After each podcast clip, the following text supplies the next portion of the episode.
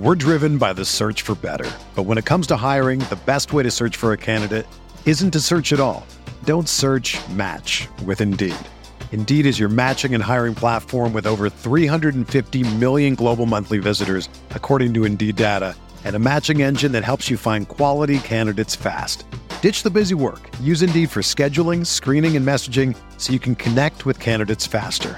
Leveraging over 140 million qualifications and preferences every day, Indeed's matching engine is constantly learning from your preferences, so the more you use Indeed, the better it gets.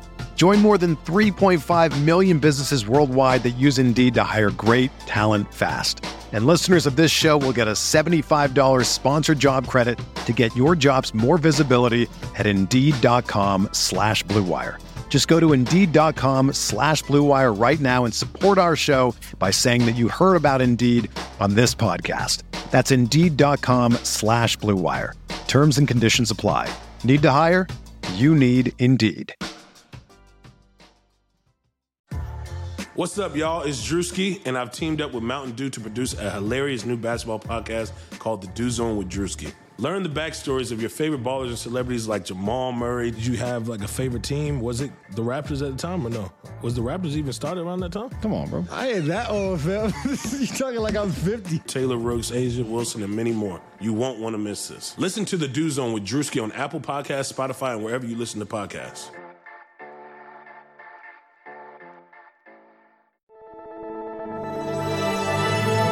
Blue Wire.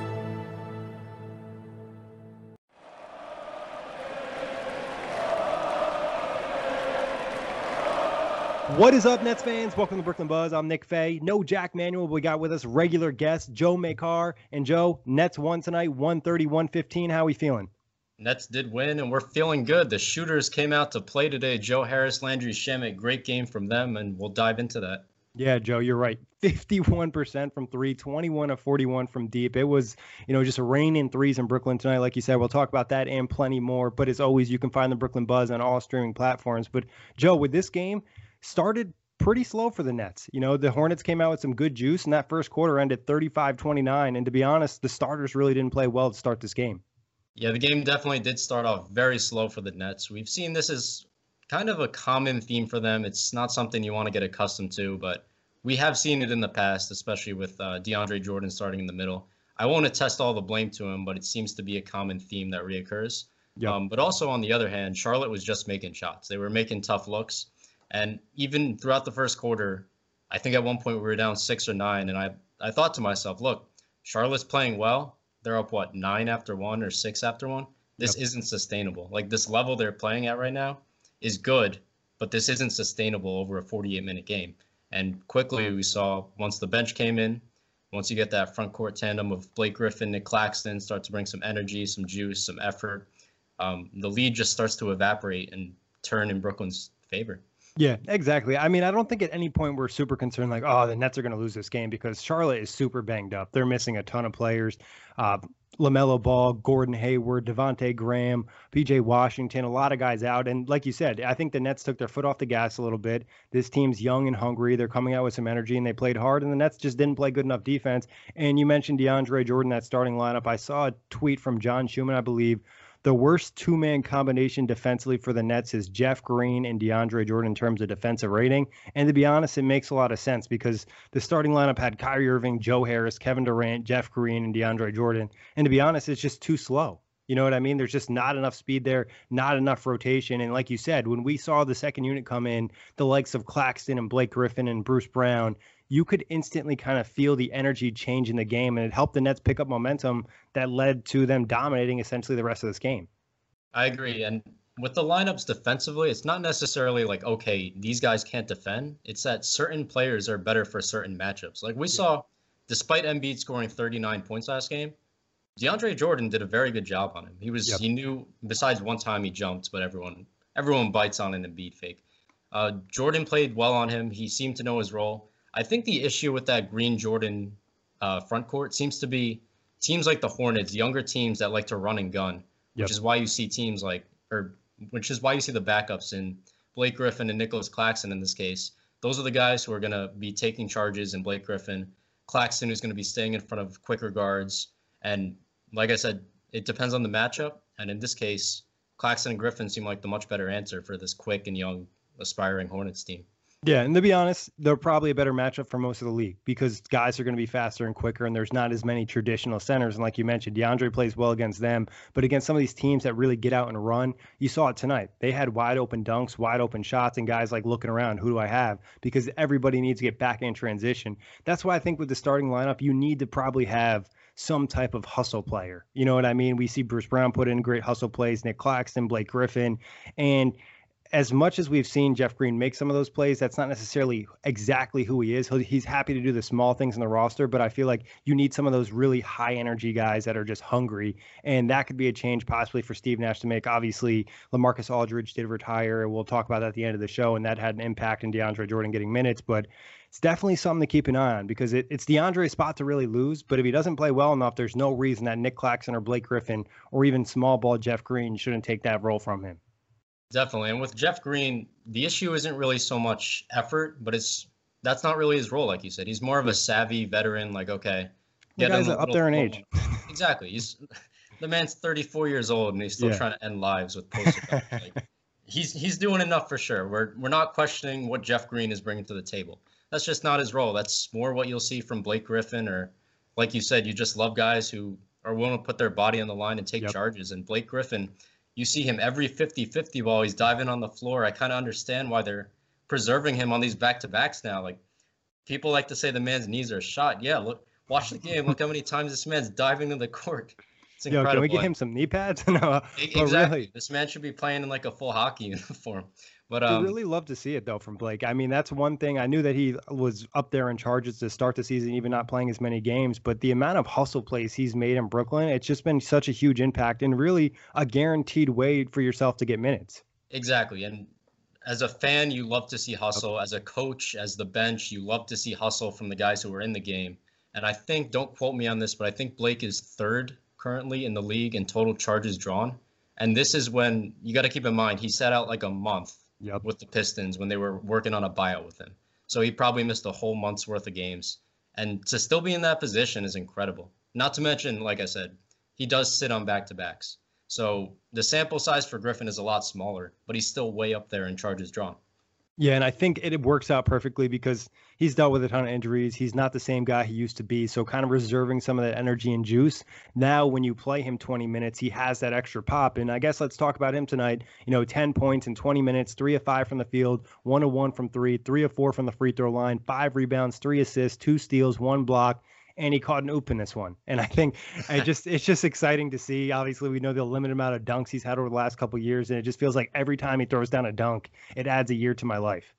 It really does. you always see Blake too. He's always you gotta love having the guy, even from a non-basketball standpoint. We know he's a comedian. He's a great locker room guy. He's close with the stars. You look at him, he's always smiling. You yeah. remember that one play where he looks over at Miles Bridges. We couldn't really interpret what he's saying, but he's he's just he's just a great personality to have on top of what he brings on the court. And in terms of what he brings on the court, um, I think he's just becoming smarter with age. Like it seems like he's not really trying to do too much. He understands, okay, post up, try to spin, get to the rim. Um, if they bring a double, I'll find a shooter. His passing is an underrated aspect of his game, especially for a big man. Um, Lamarcus Aldridge was the same in that sense, but obviously we know what happened with him. So Blake's passing uh, out of the post, Blake's post ability, which kind of brings a unique aspect to this Nets team. I feel like that's going to come in handy, especially come playoff time when you know what Kyrie, Harden, and Durant are going to do. I mean, you still can't stop them, but you kind of know what they're going to do.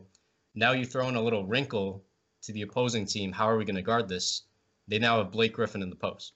Yeah. And with Aldridge being out, now this is really their only f- true five out option. You know what I mean? Like you could play Jeff Green small, but Blake literally has the size to bang with certain centers in this league, gives you a little bit more on the boards. And like you said, feels like he's getting more comfortable with his teammates. I think an under underrated aspect of his game, like you mentioned, is passing, but combined with his ball handling, very comfortable with the ball in his hands. And you typically see a lot of bigs kind of nervous up there, where he can help just make some plays off the dribble handoff. You know, we saw Landry Shamet benefit from that a lot tonight as well. So Really happy with the play of Blake Griffin. And like you said, the Nets might be counting on him coming the postseason. He could play some type of significant role. I don't think it's going to be anything more than 20 minutes, but still, that's a good chunk of time when it comes to the postseason. But Joe, let's talk about Kevin Durant because I mean, this is just guy is just incredible to watch play basketball. 25 points tonight, eight to 12 from the field, three of five from deep, six of six from the free throw line, three rebounds, 11 assists for KD, and one block. To be honest, I had no idea about the 11 assists watching the game. It just goes to show you how he just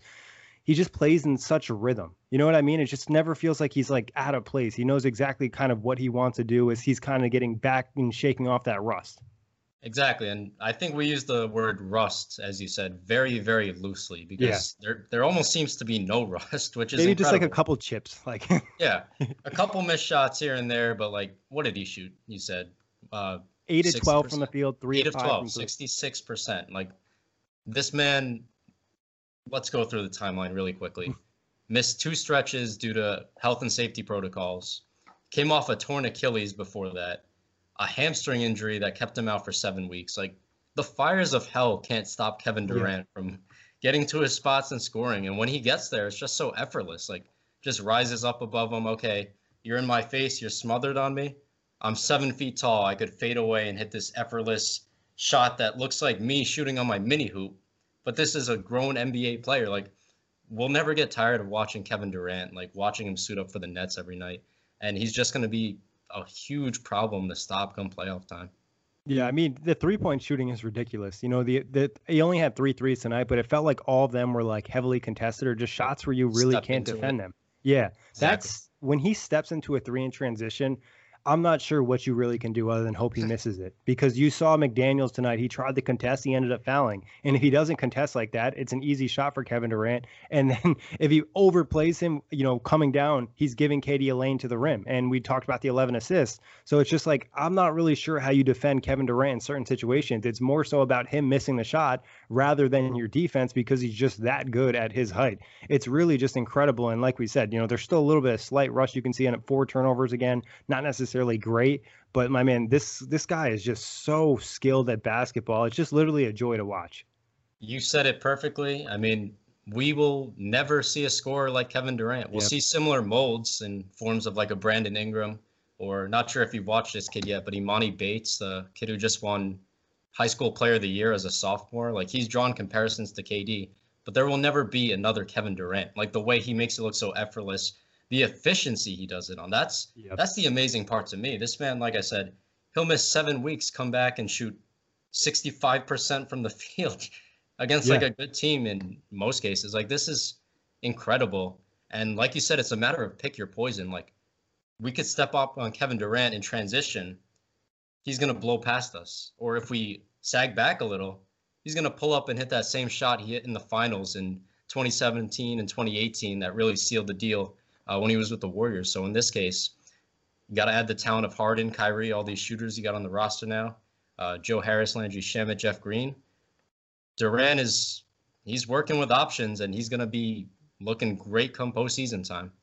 I mean, there was a certain lineup they ran out there was Kyrie, Landry Shamet, Joe Harris, Kevin Durant, and Blake Griffin. And I mean, there's really no way to defend that lineup to an extent because if you send the double, KD's going to find the open man. And we saw him kind of find Joe Harris out of the post wide open. We're driven by the search for better. But when it comes to hiring, the best way to search for a candidate isn't to search at all. Don't search match with Indeed. Indeed is your matching and hiring platform with over 350 million global monthly visitors, according to Indeed data, and a matching engine that helps you find quality candidates fast. Ditch the busy work. Use Indeed for scheduling, screening, and messaging so you can connect with candidates faster. Leveraging over 140 million qualifications and preferences every day, Indeed's matching engine is constantly learning from your preferences, so the more you use Indeed, the better it gets. Join more than 3.5 million businesses worldwide that use Indeed to hire great talent fast. And listeners of this show will get a $75 sponsored job credit to get your jobs more visibility at Indeed.com slash BlueWire. Just go to Indeed.com slash BlueWire right now and support our show by saying that you heard about Indeed on this podcast. That's Indeed.com slash BlueWire. Terms and conditions apply. Need to hire? You need Indeed. Open three, and the Nets were clicking from deep tonight. So I'm really not sure what you do. And sometimes the offense is so simple for the Nets. Throw the ball to Kevin Durant, let him go to ISO if if they're going to send a double team, we have shooters on the floor. We can make those plays, and we saw that tonight. So it's just going to continue to be something that's incredible to watch, and it's even going to get better as he gets more comfortable with teammates. Teammates get more comfortable with him. You're just going to see next level offense, and I mean, 25 points in 30 minutes. This guy's averaging close to a point a minute. Maybe he's at that level right now since he's been back, but Sugar Ray Leonard, Roberto Duran, Marvelous Marvin Hagler, and Thomas Hearns legends whose four way rivalry defined one of the greatest eras in boxing history. Relive their decade of dominance in the new Showtime sports documentary, The Kings, a four part series premiering Sunday, June 6th, only on Showtime. Talking about another guy who is just straight fuego mode tonight, Joe Harris. You know, a little bit of a slow first half, I thought, offensively and defensively. Second half, he came down and played great. You know, led the Nets in points tonight 26 points, 8 to 12 from the field, 6 and 9 from three, 4 4 from the free throw line, two rebounds, one assist, three steals. And not to mention, a couple of those threes were like step back, side step threes. Yep. Joe Harris was in the bag tonight. He was feeling good. Joe Harris had it all going on today. And you know, it's it's for our boy Jack Manuel. Couldn't Yeah. be here today, but you know he's watching that masterpiece at work right now and just drooling over the masterpiece performance we saw from Joe Harris. Like you said, I think we saw a little bit of a different aspect to Joe's uh, three-point shooting today. We saw a little sidestep. We saw him utilizing the pump fake a little more. Um, you even see him taking guys off the dribble, which if you watch Nets games, you will know that this is a common occurrence. But if you don't, you might be a little surprised, like, oh, this guy's not just a shooter. No, Joe Harris is more than a shooter. It's the most Nets fans will say that till the day we die, but it's true. Um, Joe's Jack actually might have Offensive it game. tattooed on him. definitely without a doubt. Joe's offensive game has really evolved over the years. I can't believe this guy started off in the G League, and just look at what he's doing with this stacked Nets roster. And obviously, we haven't seen him play with the big three a ton, but like you said earlier, when you have these lineups with multiple shooters on the floor, it's very difficult to stop as an opposing team's defense. Like one thing I'd like to see when the big three is healthy, I want to see a lineup of Kyrie, James Harden, Joe Harris, Landry Shamet, and Durant. Just very small, but every guy can shoot. You have playmakers on that court, and the spacing is out of this world. I'd just like to see it one time.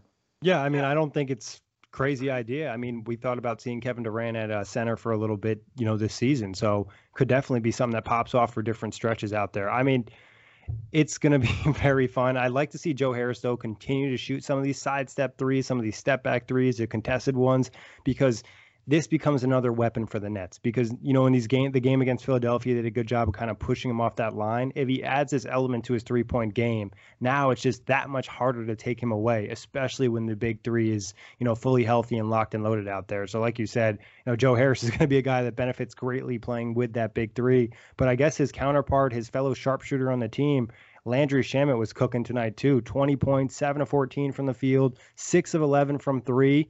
Shamet was in the bag too, Joe, and I know you're very happy about this. Definitely. I'm one of the few people who believed in Shamet in January when the man was shooting in the 20s from three and really looked out of rhythm. Um, but Landry Shamet has pretty much been what we've expected him to be in the past month, maybe two months. Uh, pretty much this guy that we gave up the 19th pick for. This is who Marks thought he was getting, and this is who we're finally seeing on the court. Landry Shamet has always been a sniper. He started off the year very cold. I understand.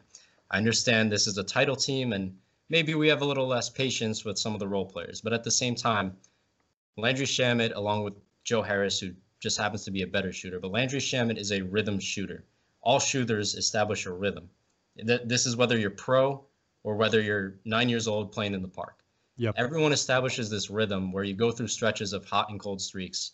And for Shamet, I think he's just peaking at the right time, and you pray that he can really carry this momentum into the playoffs. Because if he does, um, this is, like I said, shooters galore. This is going to be a very dangerous team to stop. And we've seen Shamet come up big for the Clippers in the playoffs in the past. And who says he can't do it with Brooklyn now, especially with this talent he's surrounded with? Yeah, I mean, he's a guy that you easily could bring off the bench, you know, not necessarily playing big minutes in the postseason, but comes in, knocks down three threes, and that might change the game.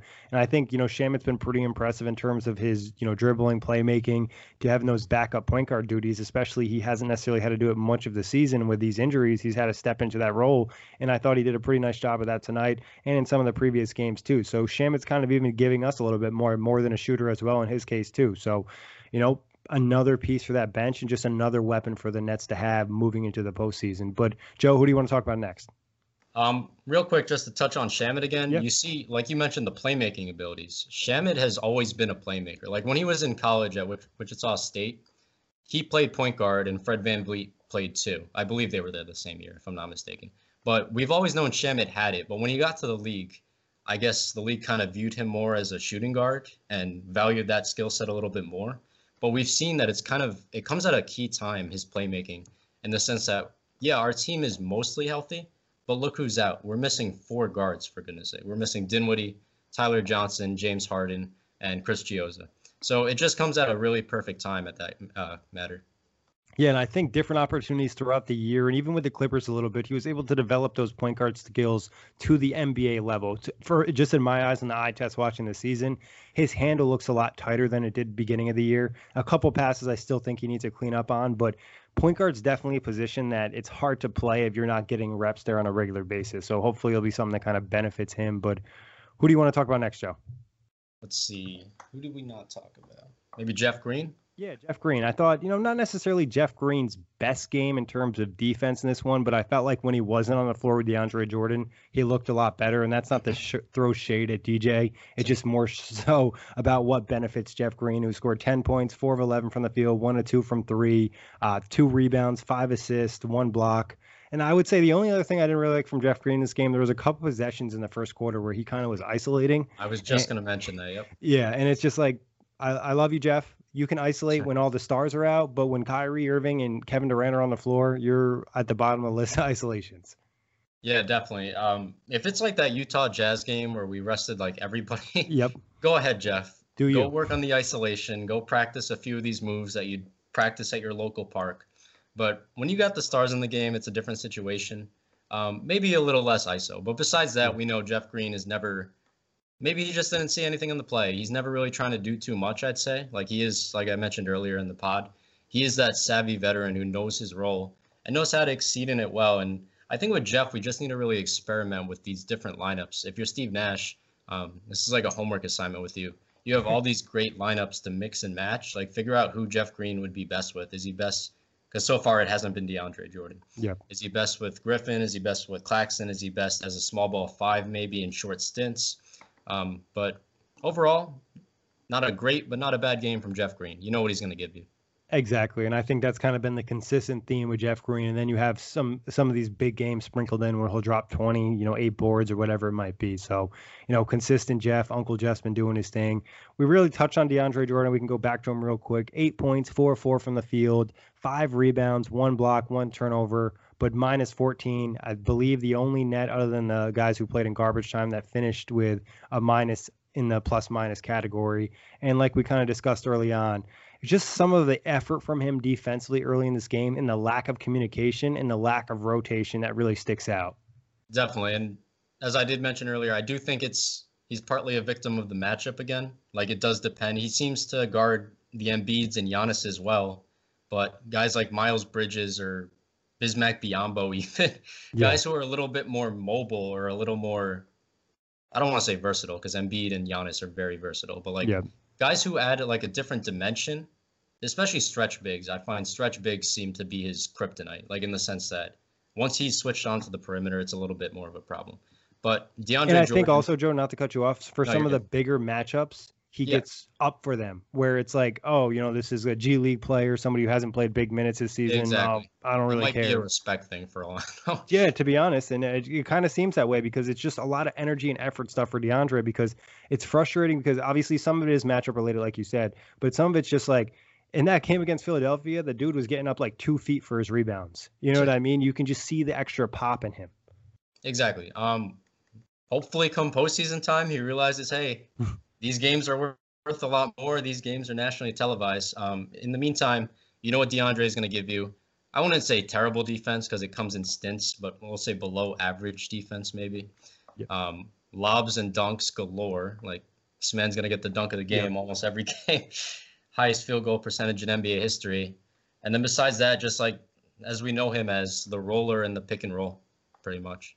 And I think just for the Nets, it's just play him unless it's like a matchup with, you said, some of the bigger bodies, some traditional centers. You know, play him the first six minutes of the first quarter, first six minutes of the third quarter, and that's about it. You don't necessarily need him to be out there and come out and close the game. It's just giving us that little bit of stint of time because there's other guys who can play better and have a bigger impact. Even a guy like Nick Claxton, zero points tonight, 0 of 1 from the field, 0 of 1 from three, did have nine rebounds, two assists, two steals, and a block. So it's just like Claxton out there, you can feel his impact, especially for what the Nets need. They need that defensive plus those energy plays. And that's what you get from Nick Claxton. And he's going to make mistakes. He made plenty of mistakes tonight, but he's going to do it at extremely high level with a ton of energy.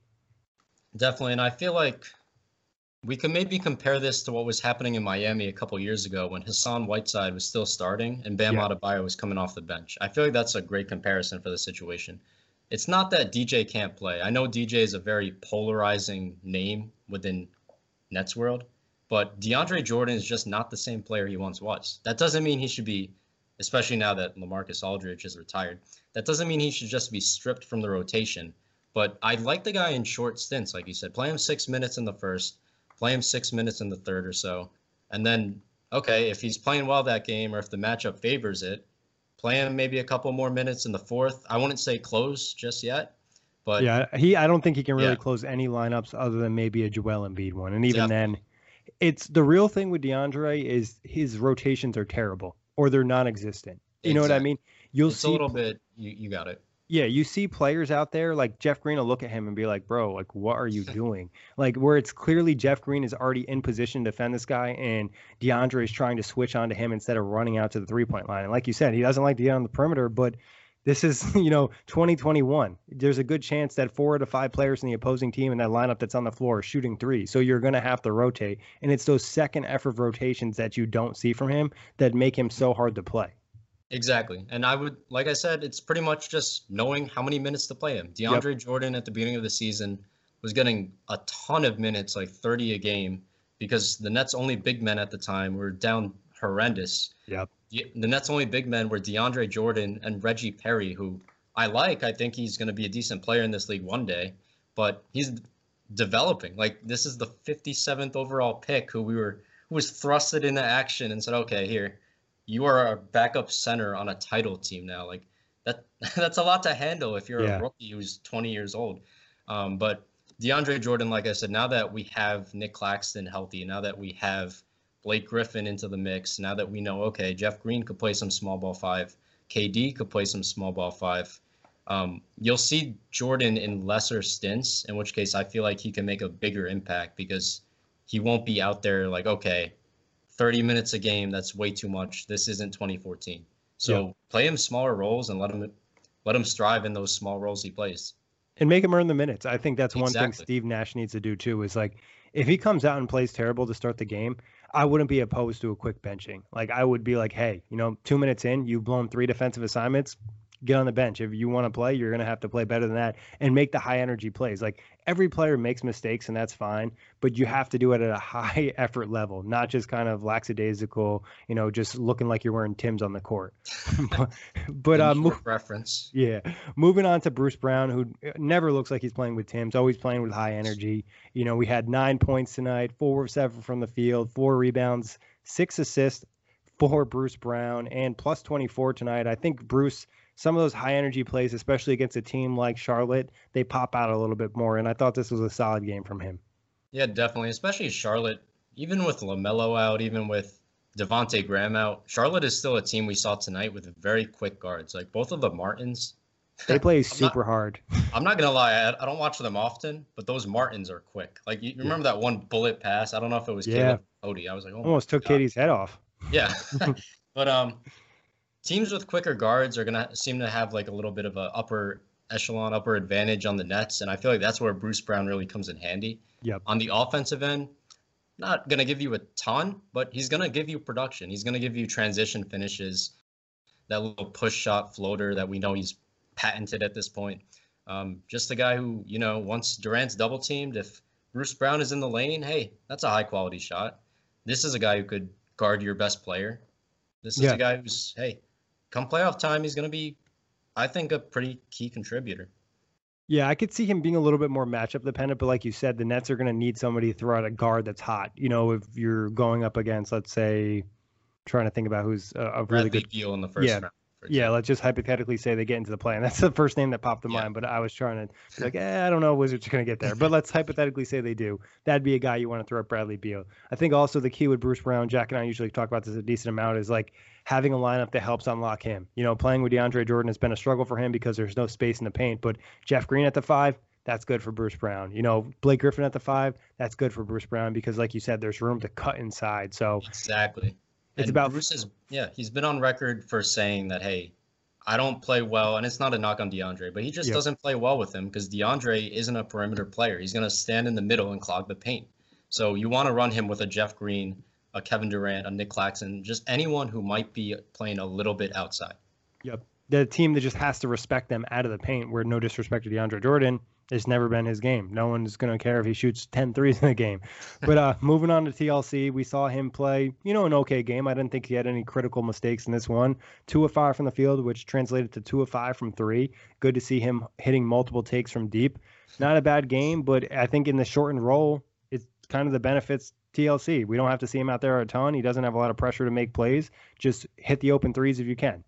Definitely. Um, when I talk about polarizing, there's no more polarizing player in Nets history than Timothy Luwawu Cabarrot, or as Blake Griffin said, "Your name is a nightmare."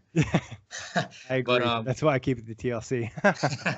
but yeah, but uh, TLC in short stints, if he's knocking down shot, that's always been the issue with him. As blatantly obvious as that sounds, I know I'm not saying anything crazy. He just misses open shots. Like he gets great, great looks that some of the fans in the stands would knock down for goodness sake. But he just doesn't hit them. Tonight, I thought he played a decent game. Not great, but not a bad game. yeah, and I mean, in a small role and in some of that being in garbage time, whatever, that's the, the role he's going to have in this team. As everyone gets healthy, he's not going to see minutes, so it's really not that big of a concern. Um, any other things that stuck out from tonight's game, Joe? Um, maybe limit the turnovers a little bit. I know sometimes, like I said, when you're working with different lineups, it's kind of tough, especially Nash at this point. You got Blake Griffin entering the buyout. You got guys hurt all year. Um, you have just all this adversity. It's amazing if you look at the Nets timeline this year. You Yeah. had the Harden trade in January. You had Kyrie missing games where nobody knew where he was for two weeks. All the adversity Nash has been through in just one year. Like the man is, oh my God, he's gonna age like Obama. yeah, I mean, 19 turnovers tonight, or eight, 18 turnovers tonight, 19 for the Hornets. Like you said, something you want to keep down. A lot of them were just kind of unforced, and the team not playing with that energy and engagement they need to. So something to clean up, especially when your offense is clicking like this. 55% from the field, 51% from three. Had 18 fast break points, 50 in the paint. Just the Nets are really cooking offensively, and against a team like this who's missing a couple players, and they're not necessarily one of the best teams in the league the offense is going to be enough. But against some of the better teams, you're definitely going to have to turn up that defense. But I guess, Joe, let's talk about LaMarcus Aldridge and the retirement. Obviously, we got the news yesterday via his social media accounts that he was dealing with an irregular heartbeat in the game against the Lakers, and that really threw him off. And he's dealt with a heart issue, I believe, his entire career as well. So there was some concern about him medically being on the court, and he made the decision to retire and, you know, make sure he's safe and he can spend time with his family, which obviously we respect and wish him the best. And even it was such a short time in Brooklyn, I really enjoyed watching him play. Definitely. And LaMarcus Aldridge, at the end of that note he penned, he wrote something to Brooklyn. Obviously, most of it was to Portland and a little bit to San Antonio because because of just tenure. It's common sense. Yeah. He's not going to write this whole heartfelt thing to Brooklyn. But at the end, he did write this little note, and I don't know it off the top of my head, but he said something along the lines of Brooklyn, thank you for taking me in and basically accepting me for who I am in a game that's changing so much. And we saw that this is what Marks and Nash kind of talked about when we did acquire Aldridge at the end of last month. They said, hey, we know this is like a shooting league and your heavy style of post ups, which he's patented and known for, is kind of like on its way out. But we want you to come in and be you. We want you to play that post up game that we know you excel in. And credit to LaMarcus. He's obviously from a basketball point of view, as a Nets fan especially, it it definitely hurts. We're not gonna lie, but at the same time, we do realize this is much bigger than the game of basketball. This is about a man who's honestly one of the more respected veterans in this league. You won't find a person saying anything bad about LaMarcus Aldridge, and if they do, they're just an NBA Twitter troll account.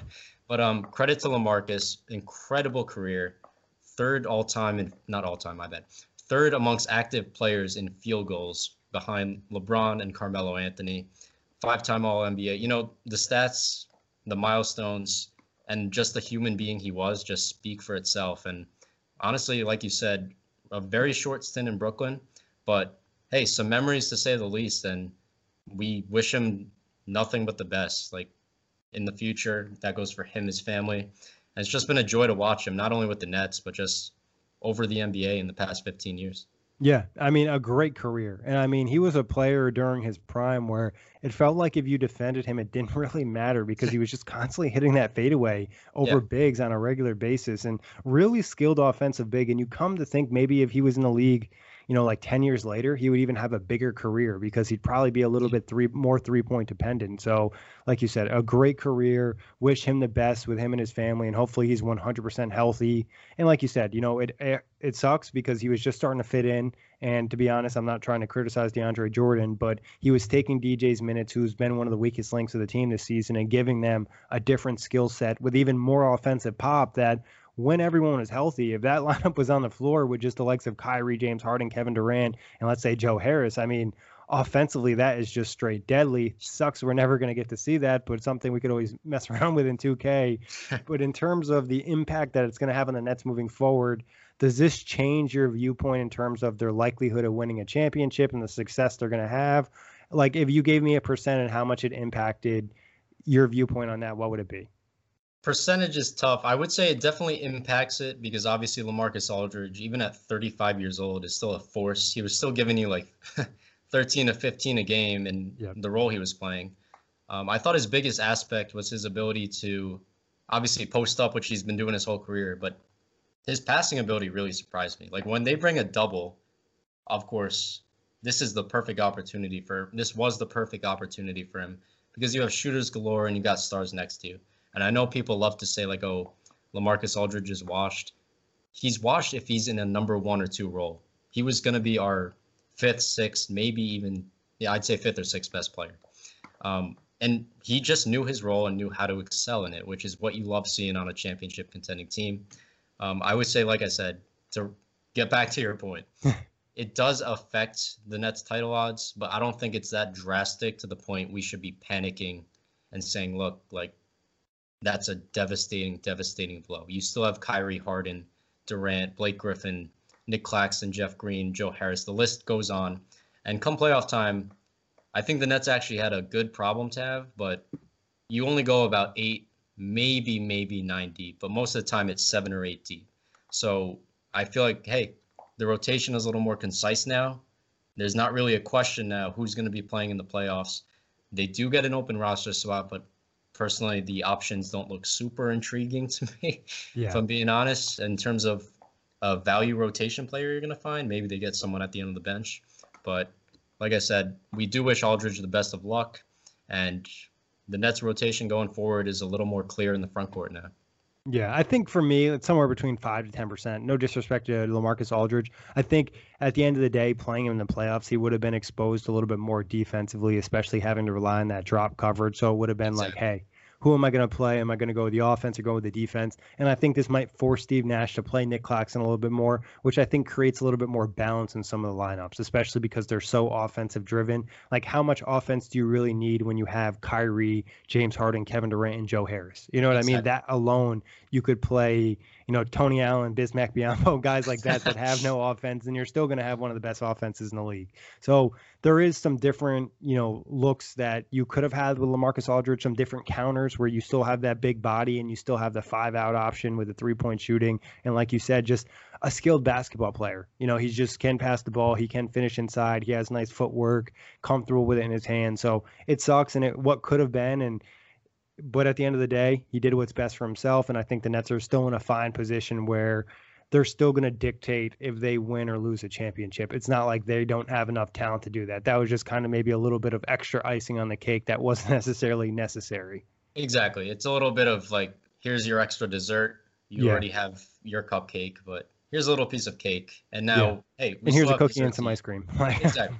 But um, I think we're forgetting another name that, while it hasn't been guaranteed, there's a definitely an increasing chance he might be back for the playoffs. Spencer Dinwiddie, and Ah. yeah, it's if you watch him on Instagram, he's he looks in great shape. His workouts are intense, and oh boy, if he comes back, this is going to be another wrinkle to the Nets offense that not only Steve Nash has to figure out, but on the more bigger scale, the opponent now has to game plan like, okay, they're gonna have at least one All Star, at least, and Dinwiddie on the court pretty much at all times. It's either gonna be two to three All Stars or maybe Harden and Dinwiddie if he comes back. So hey, things are looking up in Nets world, and if you're getting that production from your one to four, I don't want to say it doesn't matter, but that definitely lightens the load of what you should expect from your center position, which at this point is probably I wouldn't say a weak link, but definitely the Nets' weakest link. Yeah, I think also you look at it from Spencer Dinwiddie and what he can provide. He's an initiator. He can drive the basketball with the best of them, gets to the free throw line a ton. This is another player that can provide you a lot of different elements of the team. You know, I we heard from Sean Marks before the game, like you mentioned. He and he said, you know, the quote is, "I would never bet against Spencer Dinwiddie." We saw four years ago with him. He has a chip on his shoulder. He loves to prove people wrong. And but Sean Marks did also stress that long-term health is a priority. But if he is fully healthy and they can find some type of groove with him, I mean, the Nets are really just up a tier. Like he's that good of a player. Like he's a fringe all-star player that has a great understanding of who he is in the NBA. So if he can get healthy and back on this team, it'll be incredible.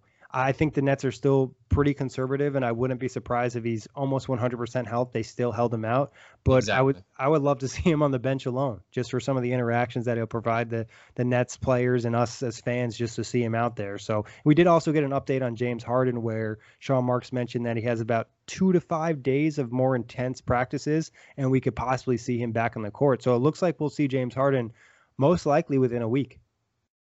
Hope that's the case. Uh, what is it now? April 16th. It's been, I think it's been two months now since we've seen the big three all together.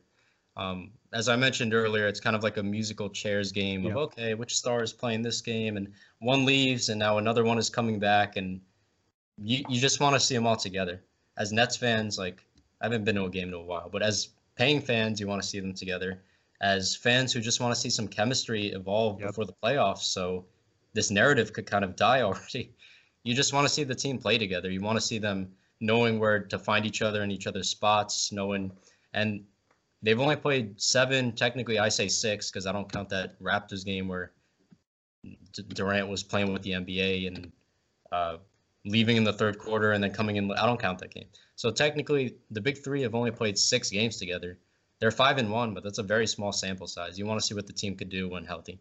Yeah, I think it'd definitely be interesting to see them all out there together because this is one of the most offensively talented big threes we'll ever see. And there's still some question, you know, getting the reps out, getting the kinks out because, you know, guys are going to be in different roles. They're going to be playing off each other. And then other guys in rotation are also going to have to adapt their roles as well. So it's going to be important for these guys to get reps on the floor, especially so they can be most efficient when it comes to the postseason. And I think also defensively having a better idea of communication, rotations, and stuff along those lines. But Joe, anything else you want to touch on before we get out here? Um, that's pretty much it. We look forward to knock on wood. Hopefully, one day being a healthy team. Hopefully, the injury report looks pretty scarce and bare. Uh, besides that, great win, and Yep. let's continue the momentum. Exactly. Obviously, Nets played well in three out of the four quarters tonight. Hopefully, we can get a complete game in the next one. But always a pleasure, Joe. Big thanks everybody for listening. Catch us on all streaming platforms. Everyone is talking about magnesium. It's all you hear about. But why? What do we know about magnesium? Well, magnesium is the number one mineral that 75% of Americans are deficient in. If you are a woman over 35, magnesium will help you rediscover balance, energy, and vitality. Magnesium supports more than 300 enzymatic reactions in your body, including those involved in hormonal balance. From functional medicine doctors to mental well being and female hormone experts, we all know that magnesium is the one mineral to improve all aspects of well being and health. But which one?